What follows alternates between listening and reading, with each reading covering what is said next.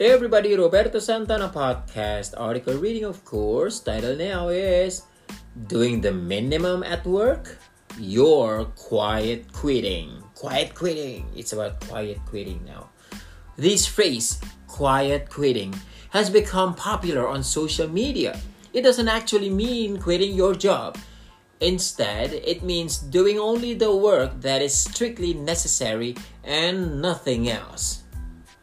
Quiet quitters still get paid for their job, but they don't do any extra work. They don't do overtime and they don't check work emails or answer work related phone calls in their own time. Quiet quitting is often seen as the opposite of hustle culture. The idea that you should always be busy and that work is the number one priority. It seems that younger workers want a better balance between their work and their personal life. It's not clear who invented the term quiet quitting, but it has become a popular topic on the social media site TikTok. According to Gawker, the first TikTok video about quiet quitting may have been by a career coach named Bryan Creely in early March 2022.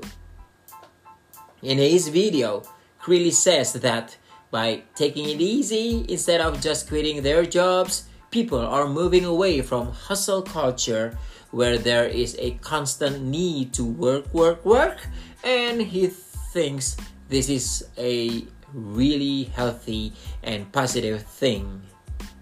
However, quiet quitting became a really popular topic after another TikTok user, Said Khan, Zaid Khan, posted a video about it in July that went viral.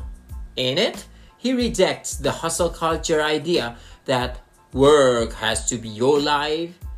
A caption on his video reads, reads, I mean, sorry, a caption on his video reads, Work is not your life. A Gallup survey in June 2022 found that quiet quitting was a real trend and that at least 50% of US workers are quiet quitters.